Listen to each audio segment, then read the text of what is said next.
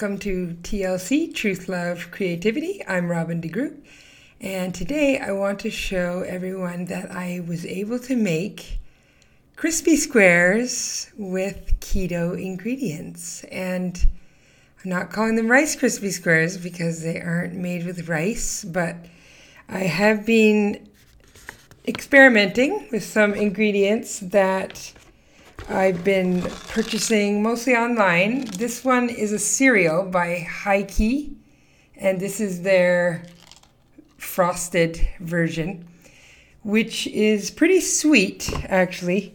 So, to compare more with actual Rice Krispie Squares, I use this other cereal that I've also bought into and tried some of their flavors, which is a lot less sweet this one was the strawberry. It was kind of a spring flavor with a peach and peaches and cream one. And they're definitely a lot less sweet. So I combined those two. These ones are kind of like Cheerios, and the other ones look much more like Rice Krispie Squares. So I combined them and I mixed them all together, and then those are in the dry bowl. And the reason that it all kind of came together is because I found in the Walmart uh, a marshmallow made out of it had xylitol, inulin, monk fruit blend with erythritol and monk fruit, grass fed gelatin, grass fed uh, collagen, salt, and vanilla. So that's actually really exciting that they've made a marshmallow out of sweeteners that are very keto friendly. So these marshmallows are not supposed to be roasted over a fire, but they can be melted in a pan or a pot, and that's why I was able to make these crispy squares.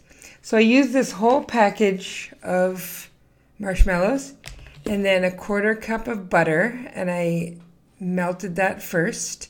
And then I had about four cups altogether or more of the ground, I mean, crunched up a little bit, um, this Cheerio like ones and the other Krispies, and I put them all together. Then you just put those into the melted butter and marshmallow and pat it all down into a pan and then let it sit in the fridge. And this is how they came out. There's many of them missing because I already ate a lot of them but I was pretty impressed and it's kind of exciting because I like the lightness of crispy squares and I kind of miss that. I miss cereal. That's why it's nice that a lot of these companies are trying to make uh, keto cereal without grains. And I'm pretty happy with these ones so far. I think it's a little bit not enough on the sweet side for the ones from Magic Spoon, and a little bit too much on the sweet side from the Hi-Key uh, version. So I'm sure they'll figure it out, but I, I can also mix things together and make my own level of sweetness. Now, a lot of them use whey, that's kind of the protein base. So if you're not doing too well with any kind of dairy or dairy byproducts, then maybe these cereals won't work. I know there's some out there that are much more vegetarian and vegan friendly, so you can take a look at those. Sometimes it ends up being a little less keto just because some of the fibers are, if they're using anything with rice bran or something, um, it tends to raise the sugar levels and the carbohydrates but it depends and when there's when there's bran and fiber that actually lowers the carbohydrates so those are all good things. So anyway i was very excited. I wanted to let everybody know that um, i have been baking on and off not quite as much as in the beginning but i still try some different experiments. And i picked a card today. It's princess of wands and it's about vanquishing fear.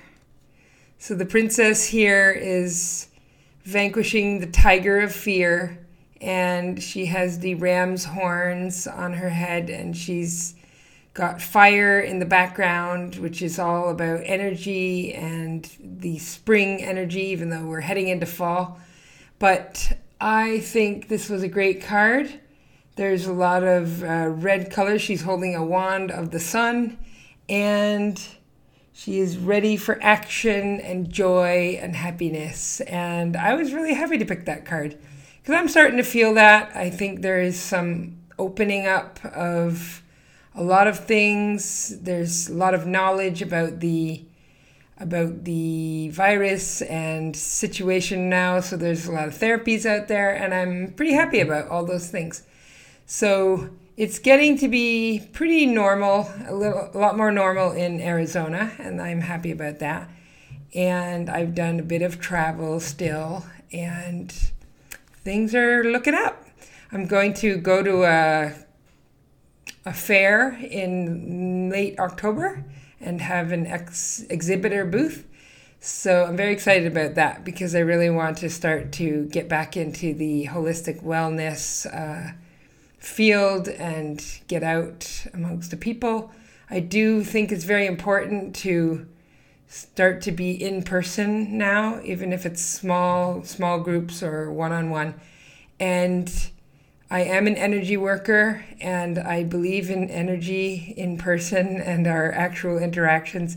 So I am gingerly and definitely starting to get back into that.